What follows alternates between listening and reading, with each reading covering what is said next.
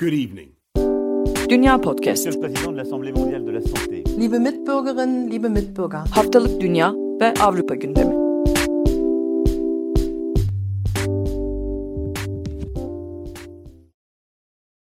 Herkese merhaba. Dünya Podcast'a hoş geldiniz. Ben Akın Art, Nida Dinçtürk ve Seda Karatabanoğlu ile birlikte bu haftada sizler için Almanya, Fransa ve İngiltere'nin gündemini tartışacağız. Önce Almanya ile başlayacağız bu hafta. Almanya'nın gündeminde Avrupa Birliği'nin de genelinin gündeminde olan önemli bir konu vardı. AstraZeneca ve Avrupa Birliği arasındaki gerilim.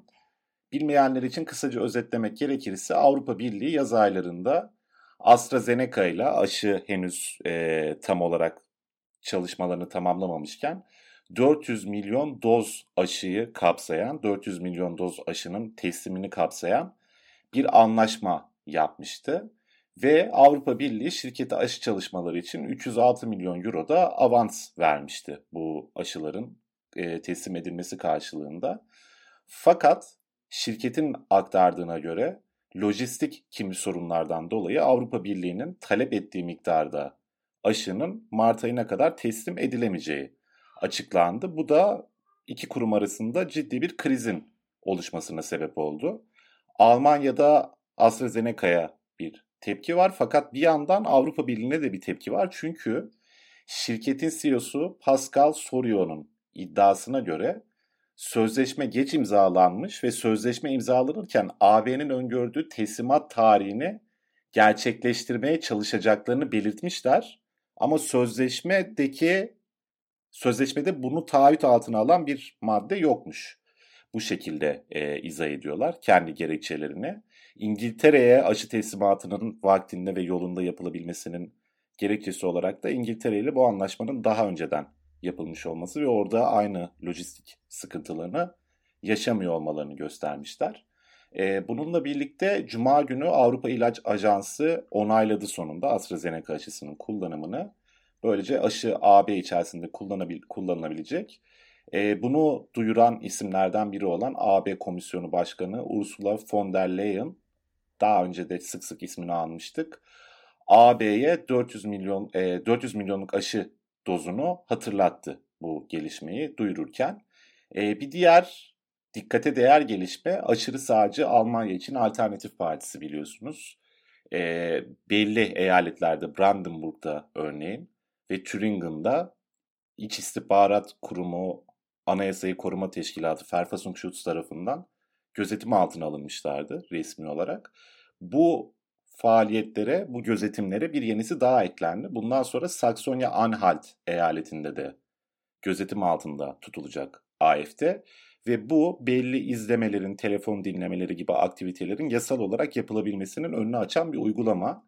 AFD tabii ki bu duruma tepkili, yasal olarak haklarını arayacaklarını mahkemelerde söylüyorlar. AFD'nin eş başkanı Jörg Meuthen de İç İstihbarat Örgütü'nün bir siyasi enstrüman haline getirildiğini söylemiş. Bu gelişmeyi bunun bir e, getirisi olarak yorumlamış.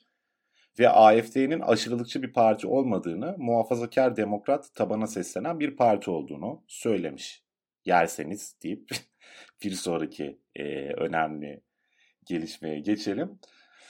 Önemli gelişme diyorum ama bunun üzerinde bir miktar da konuşmak gerekecek sanırım. Şimdi Türkçe basına da oldukça yansımıştı. Almanya evden çalışma ile ilgili bir e, yönetmeliği 27 Ocak tarihinde yürürlüğe soktu. Bu yönetmeliğe göre işverenler teknik bir engel bulunmadığı takdirde çalışanlarına evden çalışma imkanı sunmak zorunda. Eğer düzenleme uyulmazsa bunun 30 bin euroya kadar cezası var. Fakat tahmin edebileceğiniz gibi sizin de belki dikkatinizi çekmiştir. Bu tanımda teknik şartları ya yani önünde teknik bir engel bulunmadığı yönündeki bir yuvarlak bir ibare var. Ve bu ibarenin ne anlama geldiğini çözmek zor. Bunu istediğiniz yere çekmeniz mümkün. Benim çalışan arkadaşlarım arasında home office yapabilecek yani çalışma şekilleri buna gayet uygun. Bazı arkadaşlarımın hala ofise gitmeleri gerekiyor, gidiyorlar. Yani bu durum şirketlerle hükümet arasında bir tür güven ilişkisi esasına kurulmuş gözüktüğü üzere.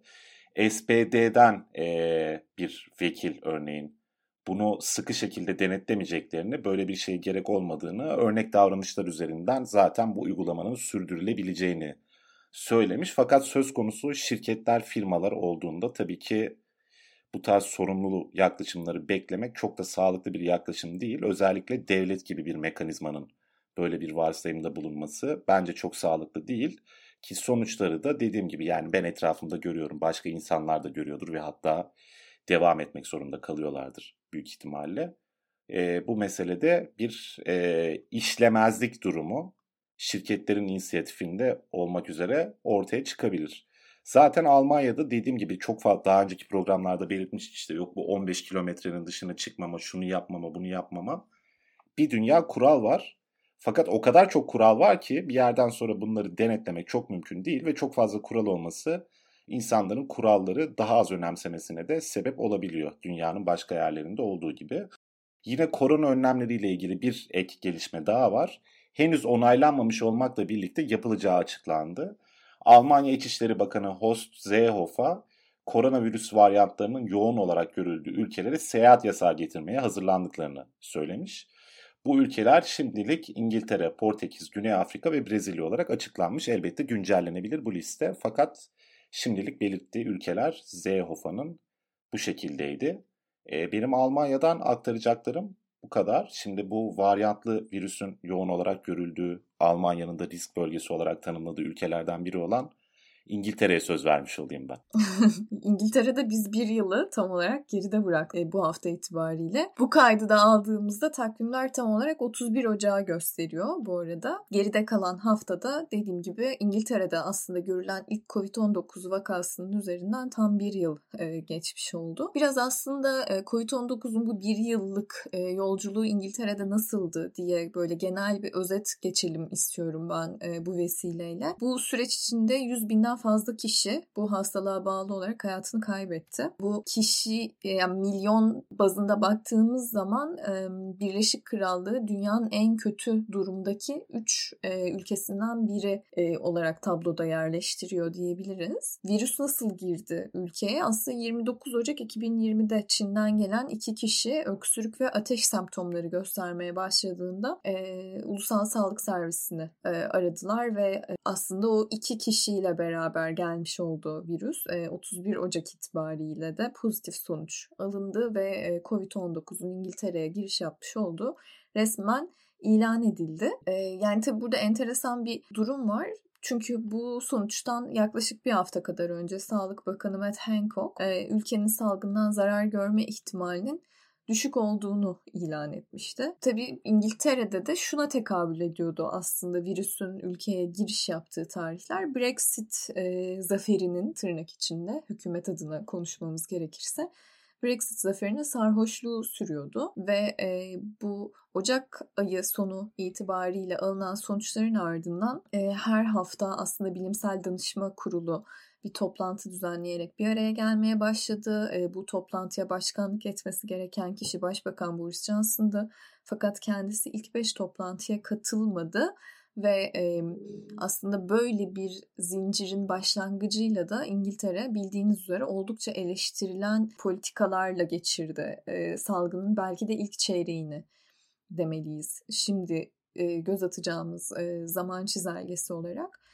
Çünkü Şubat ayı boyunca bu tartışmalar sürerken yani salgın yavaş yavaş ilerlerken ülkede neler yapılması gerekiyor, ne tür önlemler alınması gerekiyor konuşmaları sürerken aslında hükümet tarafında herhangi bir dahiliyet görülmüyordu.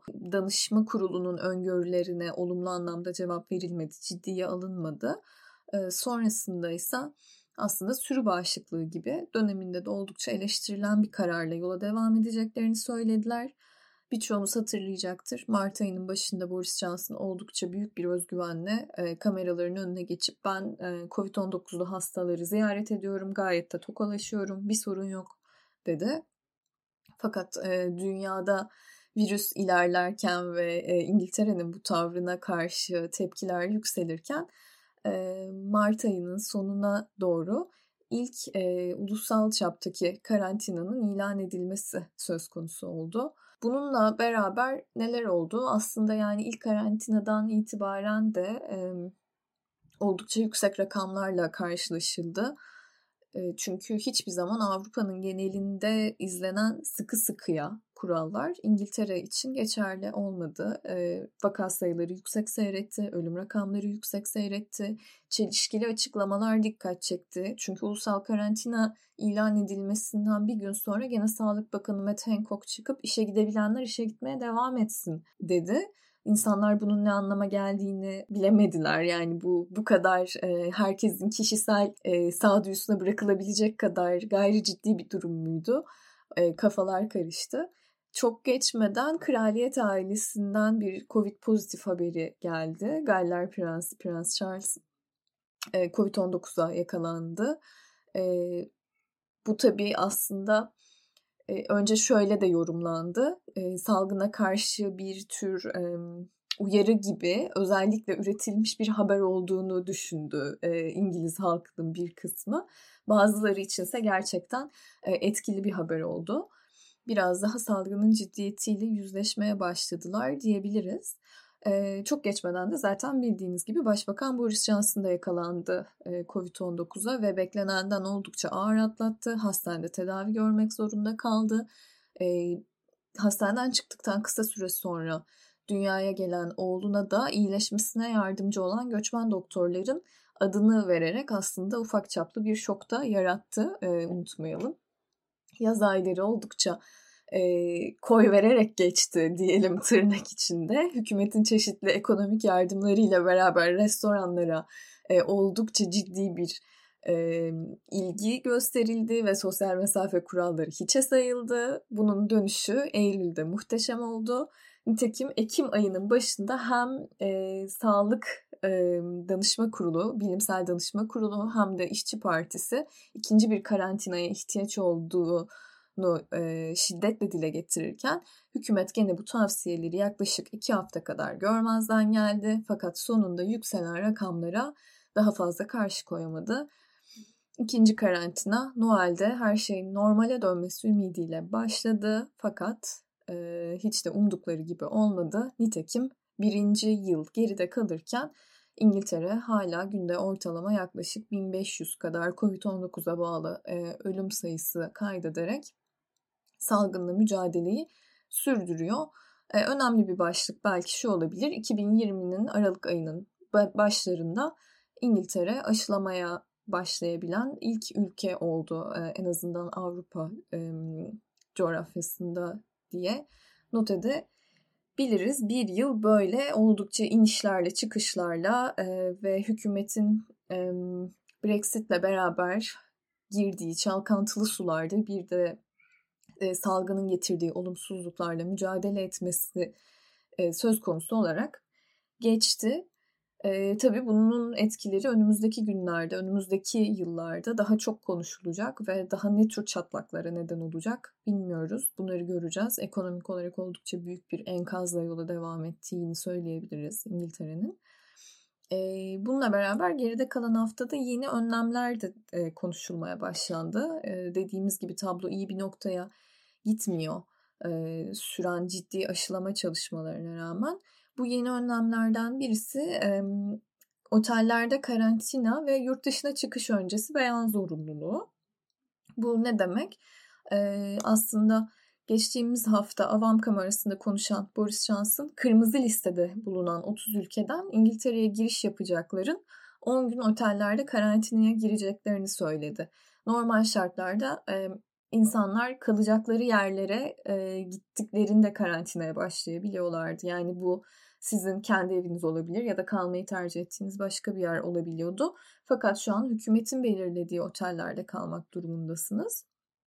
E, Johnson bu ülkelerin koronavirüsün mutasyon geçirmesi nedeniyle yüksek riskli görülen yerler olduğunu e, not etti. Listede Brezilya başta olmak üzere bazı Güney Amerika ülkeleri ve Afrika'nın güneyindeki ülkelerle Portekiz bulunuyor ve Perşembe günü de Birleşik Arap Emirlikleri, Burundi ve Ruanda'yı da listeye eklediler. Bildiğiniz gibi şu an İngiltere'de e, dolaşımda olan mutasyon geçirmiş koronavirüs aslında Afrika'dan e, gelen, Afrika'dan geldiği tespit edilen bir mutasyondu. Bu önlemde bu bilginin de e, katkısı var.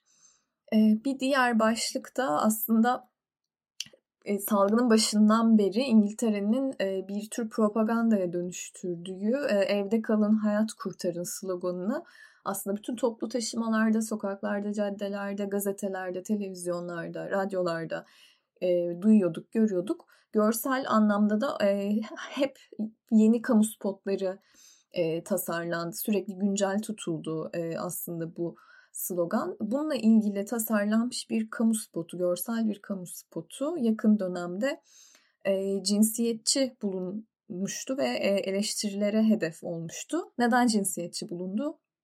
Çünkü kullanılan bütün kadın figürler bir iş yapıyor e, görünürken erkek figürler sürekli bir kenarda oturuyor görünüyordu. E, bu yüzden e, oldukça sesler yükseldi ve e, hükümetin e, cinsiyetçi yaklaşımı e, eleştirildi. E, bu görsellerin ortadan kaldırılması istendi. Hükümet de e, bu illüstrasyonun hükümetin kadınlar hakkındaki düşüncesini yansıtmadığını söyleyerek e, bu görseli dolaşımdan kaldırmış oldu. E, anlayacağınız İngiltere gene e, oldukça Covid-19 gündemiyle yoğun bir haftayı e, geride bıraktı. Fransa'da neler oldu? Seda belki bize biraz Covid-19 gündemi dışında da bir şeyler aktarabilir. Bir, birkaç konum var ama onlar da çok iç açıcı değil ne yazık ki. Tabii ki ben de Covid-19'la başlayacağım. Fransa'da e, rakamlar hızla artıyor. E, Telegram kanalımızı da e, buradan bir kez analım. Daha önce hiç anmamıştık diye hatırlıyorum. E, bir Telegram kanalımız var. Bu WhatsApp WhatsApp'ın yeni e, kullanıcı sözleşmesiyle insanlar WhatsApp'ı bırakıp e, alternatif uygulamalara yönlendiğinde biz de bir Telegram kanalı açmıştık. Haftalık gündemi beklemediğim, beklemeden hızlıca oradan aktarabildiğimiz e, konuları paylaşıyorduk. Orada da paylaştığımız gibi Fransa'da ilk dozu 1 milyon kişiye ulaştı. 1 milyon kişi ilk doz aşıyı oldu. Buna rağmen yani e, aşılama çalışmaları da hızlanmış olmasına rağmen Fransa'da vaka sayıları hiç azalmıyor. Ee, bütün bir haftayı aslında e, üçüncü konfirmon gelecek mi yani üçüncü karantina gelecek mi tartışmalarıyla geçirdik. Baştan hafta başında çarşamba günü Macron'un konuşacağı basına yansıdı. Sonra Macron hayır ben konuşmayacağım dedi. Sonra perşembe akşamı hükümet sözcüsü konuştu ama aslında hiçbir şey demedi. Ee, en son Cuma akşamı 29 e, Ocak Cuma akşamı Başbakan Castex konuştu. Ve aslında e, çok küçük aslında çok da etki yaratmayacak önlemler açıkladı. Bunlardan bir tanesi 20 bin metrekareden büyük alışveriş merkezlerinin, mağazaların kapatılacak olması ve süpermarketlerde metrekareye 10 metrekare bir müşteri e, denk geleceği şekilde içeride müşteri olabileceğini söyledi. Ek olarak e, Fransa aslında belki de en sert önlemi ulaşımda aldı. Pazar gününden yani bugünden itibaren Fransa'dan Avrupa Birliği dışına ya da tam aksi yönde Avrupa Birliği dışından Fransa'ya seyahat etmek yasak. Bununla ilgili Paris Büyükelçiliği bir açıklama yaptı. Türkiye dahil AB üyesi olmayan ülkelerle Fransa arasında hava ve deniz yoluyla seyahatlerin zorunlu haller dışında yasaklandığı söyledi. Ancak bu zorunlu haller e, kısmı çok açılmıyor aslında. O biraz e, yani yetkililerin o an e, karar verebileceği bir şey gibi duruyor şimdilik. E, seyahat etmek zorunda olan kişilerin de yani bu zorunlarla kapsamında kalan kişilerin de son 72 saat içinde negatif sonuçlu bir e, koronavirüs testi sunması gerektiği söylendi. E, onun dışında e, Fransa'da şu an 3000'den fazla insan yoğun bakımda tedavi görüyor. Hastanede e, yoğun bakım dışında hastane tedavi gören insan sayısı da her geçen gün artıyor. E, bu önlemlerin e, ya daha sert önlemler almak almamak için aslında çok küçük düzenlemeler yapıldı. Çünkü e, Fransa'da farklı çevrelerden farklı tepkiler geliyor. E, okulları kapatma e, isteği var gibi ama buna Milli Eğitim Bakanı çok sert bir şekilde karşı çıkıyor. Okulların açık kalması gerektiğini söylüyor. Üniversiteler çok tepkili. Hatta hafta içi yine üniversite öğrencilerinin grevi vardı.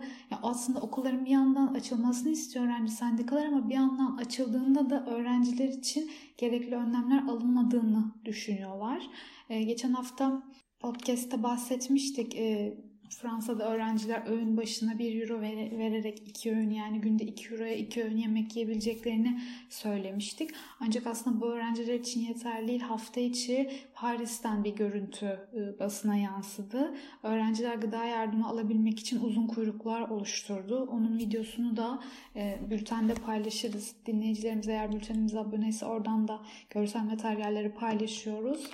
Onun dışında son e, bir sonraki gündemim yine koronavirüsle alakalı. Fransa'nın Nice kentinde bir restoran işletmecisi yasaklara rağmen restoranını açtı. E, sonrasında gözaltına alındı. Ancak gözaltına alınması yasaklara rağmen restoran açmasıyla ilgili değil, yanında çalışan aşçının çalışma izninin, oturma izninin daha doğrusu olmayışıydı. E, valilik e, tabi bu restoran açılınca çünkü bir yandan da e, ilk anda 100 kişi kadar müşteri gitti ve orada yemek yedi. Hatta e, işletmeci kendisine yazılacak cezaları karşılayabilmek için bir bağış kutusu koymuştu.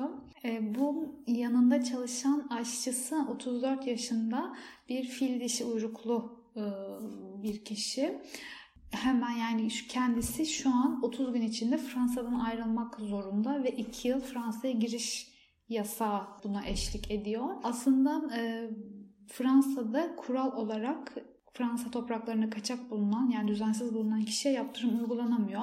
Bunun yerine yani bu örnekte de olduğu gibi yanında çalıştığı kişiye ceza yazılıyor. Teoride çok ağır cezalar. E, daha sonra yani aslında şöyle 5 yıla kadar hapis cezası ve 15 bin euro yani yabancı başına 15 bin euro para cezası öngörülüyor. Ancak suç, suç örgütlü bir şekilde işlendiğinde yani bu bir kurumsal kimlik altında işlendiğinde e, tüzel kişilere 75 bin euro para 75 bin euroya kadar para cezası e, öngörülüyor ve 5 yıl içinde de kamuyla ilgili herhangi bir e, anlaşma, yardım vesaire yapamıyor. Ee, son e, bir sonraki gündem aslında Türkiye ile alakalı. Bilindiği gibi e, Boğaziçi Üniversitesi'ne Melih Bulu'nun atanmasıyla e, başlayan bir eylem serisi var. Bunu hala devam ediyor. En son işte Kabe fotoğrafının yere koyulduğu gerekçesiyle Boğaziçi Üniversitesi öğrencilerine bir operasyon düzenlenmişti ve iki kişi tutuklandı. İki kişi de ev hapsine çarptırıldı. Gözaltına alındığında öğrenciler Türkiye İçişleri Bakanı Süleyman Soylu bir tweet attı ve Boğaziçi Üniversitesi'nde Kabe'yi muazzama yapılan saygısızlığı gerçekleştiren 4 LGBT sapkını gözaltına alındı diye bir tweet atmıştım. Fransa'dan yani konumu Twitter'da Fransa olarak seçen hesaplardan bu tweet'e ulaşılamıyor. Twitter uyarı olarak yerel yasalar uyarınca Fransa'da bu tweet saklandı, gösterilemiyor notunu düştü. Aslında e, bir ülkenin bakanı başka bir ülkenin yasalarına göre aslında suç işliyor. E, Alenen nefret suçu zaten. E, bu Evet. Kesinlikle öyle. Ee, başka bir, ya bu konuyla alakalı Yine Mediapod çatısı altında yayın yapan Z'den Z'ye podcast'inin son bölümünü dinleyebilirsiniz Boğaziçi'nde olanlarla ilgili. Son olarak yine geride bıraktığımız haftada Fransa'da mecliste hayvanlarla ilgili bir yasa görüşüldü. Pet shoplarda kedi ve köpek satışının yasaklanmasına dair. Bu yasaklandı. Aynı zamanda sirkler, e, yunus gösterileri ve kürk için hayvan yetiştirme de e, yasaklanacak. Ek olarak Fransa'da hayvan sahiplenmek isteyen insanlar artık sertifika almak zorunda. Sahiplendiği hayvanın cinsine göre ve ihtiyaçlarına göre e, temel bilgilere sahip olmak zorunda. Aşılarını, yemeğini ya da e, ne gibi rahatsızlıklar olabileceğini öğrenecek. E, Fransa gündemi bu haftalık böyle. Galiba çok hap bir program oldu bu hafta ne dersiniz? Evet öyle ama belki şeyi aktarabiliriz Seda bir de hani tüm bizim üç ülkenin gündemi haricinde özellikle yurt dışında yaşayan e, Türkiye vatandaşlarını ilgilendirecek bir mesele. E, 2020'nin sonu itibariyle bizim de yayın yaptığımız ülkelerin e, bazılarıyla aslında Türkiye finansal bilgileri paylaşacaktı. E, bu hafta yapılan bir açıklamayla bu paylaşımın ertelendiği e, duyuruldu. E, TBMM Dışişleri Komisyonu toplantısında konuşan Dışişleri Bakan Yardımcısı Yavuz Selim Kıran Şu anda hiçbir ülkeyle bu bilgileri paylaşmadık ve önümüzdeki yakın dönemde de pandeminin getirdiği zorluklar sebebiyle paylaşamayacağımızı muhataplarımıza ilettik dedi. Bu finansal bilgi transferi anlaşması neyi kapsıyordu e, onu da hatırlatalım isterseniz. E, Türkiye'deki gelir ve finansal varlıklarınızın e, bulunduğunuz ülkeye beyan edilmesi anlamına geliyordu ve aslında bu birçok yurt dışında yaşayan Türkiye vatandaşını vergi veya ceza riskiyle karşı karşıya getirmişti. Yani bu şu anlama geliyor. Bu beyanları yapmanız için biraz daha zamanınız var aslında önünüzde. Bu risk ertelenmiş oluyor. Bu bilgiyi de geçmiş olalım böylece aslında rahatlatıcı da bir başlık diyebiliriz sanırım. Evet yurt dışında yaşayan Türkleri tedirgin eden bir konuydu. Evet. Biz de detaylarına değinmeye çalışacaktık yakın dönemde. Biz konuyu ele alamadan bir çözüme kavuşmuş olması geçici de olsa iyi bir gelişme elbette. Aynen öyle. O zaman 30 dakikanın altında tutmayı başardık bu haftada sanırım. İsterseniz e, geçmeden ufak ufak kapatalım programımızı. Eklemek istediğiniz bir şey yoksa. Son olarak. Yok, Dünya Medya'nın web sitesinden, dünya.media web sitesinden Dünya Bülten'e abone olmayı unutmayın kapatmadan. Seda'nın da az önce belirttiği gibi bir de bir Telegram kanalımız var. Oraya da bekliyoruz. Ayrıca bizi Paris'teki öğrencilerin perperişan hali bültenimizde olacak. Evet. Ayrıca bizi Twitter ve e, sosyal medyadan da Twitter ve sosyal medya ne demekse yaşlı gibi Twitter ve Instagram'dan da takip edebilirsiniz diye kalan boşluğu reklamla doldurabilirim. Şimdi reklamlar. o zaman görüşmek üzere. Hoşçakalın diyelim isterseniz. Evet. Görüşmek üzere. Hoşçakalın. Good evening. Dünya Podcast. Liebe Mitbürgerinnen, liebe Mitbürger. Haftalık Dünya ve Avrupa gündemi.